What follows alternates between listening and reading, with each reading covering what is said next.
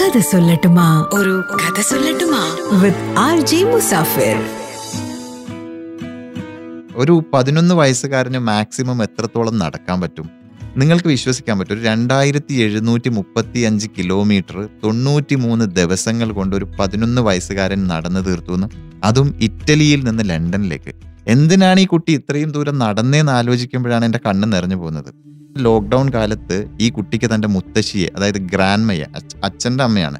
അച്ചമ്മയെ miss ചെയ്തിട്ട് അച്ചമ്മയെ കണ്ടേ പറ്റൂ എന്നുള്ള ആ ഒരു ഫീലിങ്ങിന്റെ പുറത്താണ് ഞാൻ നടന്നു പോയിക്കോളാം എന്ന് പറഞ്ഞിട്ട് ഇറങ്ങുന്നത് റോമിയോ കോക്സ് എന്നാണ് ഈ കുട്ടിയുടെ പേര്. അപ്പോൾ ഈ കുട്ടി തന്റെ അച്ഛന്റെ അമ്മയുടെയും കൂടെ ഇറ്റലിയിലെ സിസിലി എന്ന് പറയുന്ന ഒരു സ്ഥലത്താണ് താമസിക്കുന്നത്. അപ്പോൾ ഇവരുടെ അച്ഛന്റെ അമ്മ ലണ്ടനിലാണ് ഉള്ളത്. അപ്പോൾ ലോക്ക്ഡൗൺ സമയത്ത് അതിർത്തികളൊക്കെ അടച്ചു അങ്ങോട്ടും ഇങ്ങോട്ടും യാത്ര ചെയ്യാനൊന്നും പറ്റാത്തൊരു സ്ഥിതി വന്നപ്പോൾ ഈ മോൻ എങ്ങനെയെങ്കിലും മുത്തശ്ശിയുടെ അടുത്ത് പോയേ പറ്റുള്ളൂ. അതിർത്തികൾ അടഞ്ഞു കിടക്കുകയാണ്. അപ്പോൾ മോൻ പറഞ്ഞു ഞാൻ എന്തായാലും എന്നാ നടന്നിട്ട് പോയിക്കോളാം. പാരൻസ് അതിനെ നിരുത്സാഹപ്പെടുത്താനൊക്കെ ശ്രമിച്ചു നോക്കി. പക്ഷേ ഇവന്റെ ഒരു പിടിവാശി കാരണം അവസാനം അത് സമ്മതിക്കേണ്ടതെന്ന് അങ്ങനെയാണ് അച്ഛനും എന്നാൽ മകന്റെ കൂടെ പോവാന്ന് പറഞ്ഞിട്ട് അച്ഛൻ ഒരു ഫിലിം മേക്കറും ഒരു ജേർണലിസ്റ്റൊക്കെയാണ് ഫിൽ എന്നാണ് അയാളുടെ പേര്.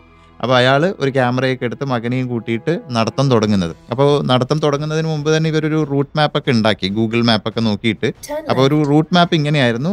സിസിലിയിലെ പലർമോയിൽ നിന്ന് മിലാൻ മിലനിൽ നിന്ന് സ്വിറ്റ്സർലാൻഡ് അവിടുന്ന് ഫ്രാൻസ് ഫ്രാൻസിൽ നിന്ന് കടൽ കടന്നിട്ട് നേരെ ഇംഗ്ലണ്ടിലേക്ക്.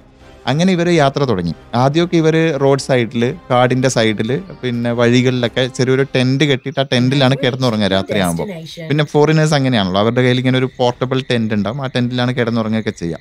പിന്നെ കുറച്ച് ദിവസങ്ങൾ കഴിഞ്ഞപ്പോൾ അവർ ചില പള്ളികളിലും അതുപോലെ ഹോസ്റ്റലിലൊക്കെ താമസിക്കാൻ തുടങ്ങി. അങ്ങനെ ഇവരെന്തായാലും വീഡിയോസ് ഷൂട്ട് ചെയ്യുന്നുണ്ടല്ലോ. ഈ ഓരോ ദിവസവും ഇവരുടെ യാത്രയുടെ വീഡിയോസ് ഇവർ ഷൂട്ട് ചെയ്യുന്നുണ്ടല്ലോ. അങ്ങനെ ഒരു ഫേസ്ബുക്ക് പേജ് തുടങ്ങിയിട്ട് റോമിയോസ് ബിഗ് ജേണി ഹോം എന്ന പേരിൽ റോമിയോസ് ബിഗ് ജേണി ഹോം എന്ന പേരിൽ ഒരു ഫേസ്ബുക്ക് പേജ് തുടങ്ങിയിട്ട് ആ പേജിൽ ഇവർ വീഡിയോസ് ഒക്കെ അപ്ലോഡ് ചെയ്യാൻ തുടങ്ങിയപ്പോൾ ആൾക്കാർ ശ്രദ്ധിച്ചു തുടങ്ങി. പിന്നെ പിന്നെ ആൾക്കാർ ഇന്ന സ്ഥലത്തെത്തുമ്പോൾ ഞങ്ങളുടെ വീട്ടിൽ താമസിച്ചോളൂ എന്ന് പറഞ്ഞിട്ട് വീട് കൊടുക്കാനൊക്കെ തയ്യാറായി. താമസിക്കാനൊക്കെ ആൾക്കാർ ഇങ്ങോട്ട് ഓഫർ ചെയ്യാൻ തുടങ്ങി. പിന്നെ വഴികളിൽ ഇവർക്ക് ഒരുപാട് വലിയ വലിയ ബുദ്ധിമുട്ടുകളൊക്കെ ഉണ്ടായി. ഒരു സ്ഥലത്തെത്തിയപ്പോൾ ഒരുപാട് കാട്ടു നായ്ക്കൾ ഇവരെ ആക്രമിക്കാനൊരു ആദ്യം ഇവരാകെ പതറിപ്പോയി. പക്ഷെ പിന്നീട് ശക്തമായിട്ട് ഈ കാട്ടു നായ്ക്കളെ തുരത്തി ഓടിച്ച് അവിടുന്ന് രക്ഷപ്പെട്ടു. പിന്നെ ഒരു സ്ഥലത്തെത്തിയപ്പോൾ ഒരു കാട്ട് കഴുതയെ ഇവരെ തന്നെ മെരുക്കിയെടുത്തു. പിന്നീട് അങ്ങോട്ട് ഈ കഴുതയും കൂട്ടിയിട്ടാണ് ഇവർ നടക്കുന്നത് അപ്പൊ കഴുതപ്പുറത്ത് ഇവരുടെ ബാഗൊക്കെ വെച്ച് കൊടുത്ത് കെട്ടിയിട്ട് ആ കഴുതയും ഇവരുടെ കൂടെ അങ്ങ് നടന്നു പോവുകയാണ് അങ്ങനെയായിരുന്നു ഇവരുടെ യാത്ര പിന്നീട് തുടരുന്നത് അത് മാത്രമല്ല നമ്മളിപ്പോൾ എന്ത് യാത്ര നടത്തുമ്പോഴോ അതിപ്പോൾ കാൽനട യാത്രയായി കഴിഞ്ഞാലും സൈക്കിൾ യാത്രയായി കഴിഞ്ഞാലും ഇപ്പോൾ ഇന്ത്യയിൽ നിന്ന് തന്നെ നമ്മൾ കേരള ടു കാശ്മീർ ഒക്കെ യാത്ര ചെയ്യുമ്പോൾ എന്തെങ്കിലും ഒരു കോഴ്സിന് വേണ്ടി നമ്മൾ യാത്ര നടത്തും എന്തെങ്കിലും പിരിവ് സമാഹരിച്ചിട്ട് അങ്ങനെ ഒരു ചാരിറ്റി ചെയ്യുമല്ലോ അതും ഇവർ ഇതിനിടയിൽ ചെയ്തു. അതായത് ഈ യാത്രയിൽ ഇവരൊരു പതിമൂവായിരത്തോളം യൂറോ കളക്ട് ചെയ്തു. എന്നിട്ട് അഭയാർത്ഥികളായ ഒരു അൻപതോളം വിദ്യാർത്ഥികൾക്ക് ടാബും മൊബൈലും ഒക്കെ വാങ്ങിക്കാൻ വേണ്ടിയിട്ട് അത് ഡൊണേറ്റ് ചെയ്യുകയും ചെയ്തു. അങ്ങനെ ഒരു കാര്യം കൂടി ഈ യാത്രയിൽ അവരത് ചെയ്തു. ആക്ച്വലി രണ്ടായിരത്തി ഇരുപത് ജൂൺ ഇരുപതിനാണ് ഇവരുടെ യാത്ര തുടങ്ങുന്നത്. അങ്ങനെ തൊണ്ണൂറ്റി മൂന്ന് ദിവസം നടന്നിട്ട് സെപ്റ്റംബർ ഇരുപത്തി ഒന്നാം തീയതി അവർ ലണ്ടനിലെത്തി. പതിനാല് ദിവസം അന്ന് അവിടെ ക്വാറന്റൈൻ ഉണ്ട് അങ്ങനെ ഈ പതിനാല് ദിവസം ക്വാറന്റൈനും കഴിഞ്ഞ് ഒക്ടോബർ നാലാം തീയതിയാണ് മുത്തശ്ശി റോസ്മേരിയും ഈ കൊച്ചുമകൻ റോമിയോ കോക്സും തമ്മിൽ കണ്ടുമുട്ടുന്നത്.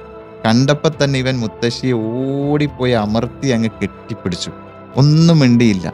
ആ കെട്ടിപ്പിടുത്തതിന് ശേഷം മുത്തശ്ശി അവനൊരു മുത്തം നൽകി. എന്നിട്ട് ആ മുത്തശ്ശി പറഞ്ഞത് ഈ മുത്തം ലോകത്തുള്ള എല്ലാ മുത്തശ്ശിമാർക്കും വേണ്ടിയിട്ടുള്ളതാണെന്ന് ആൻഡ് അവരുടെ ആ കെട്ടിപ്പിടുത്തത്തെ ബ്രിട്ടനിലെ പത്രമാധ്യമങ്ങൾ അന്ന് വിശേഷിപ്പിച്ചത് ലോകത്തെ ഏറ്റവും വില കൂടിയ ആലിംഗനമാണിത് എന്നാണ്. എന്നെ അത്ഭുതപ്പെടുത്തിയ ഒരു കാര്യം തൊണ്ണൂറ്റി മൂന്ന് ദിവസം നടക്കുക രാത്രി എവിടെയെങ്കിലൊക്കെ കിടന്നുറങ്ങുക അതൊരു വലിയ ടാസ്ക്കാണ് പ്രത്യേകിച്ച് ഒരു പതിനൊന്ന് വയസ്സുകാരനെ സംബന്ധിച്ചിടത്തോളം.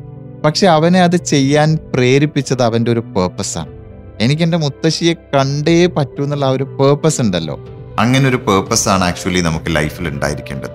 ലൈഫിൽ അങ്ങനെ ഒരു പേർപ്പസ് ഉണ്ടെങ്കിൽ നമ്മൾ തീർച്ചയായിട്ടും ലക്ഷ്യത്തിലെത്തിയിരിക്കും.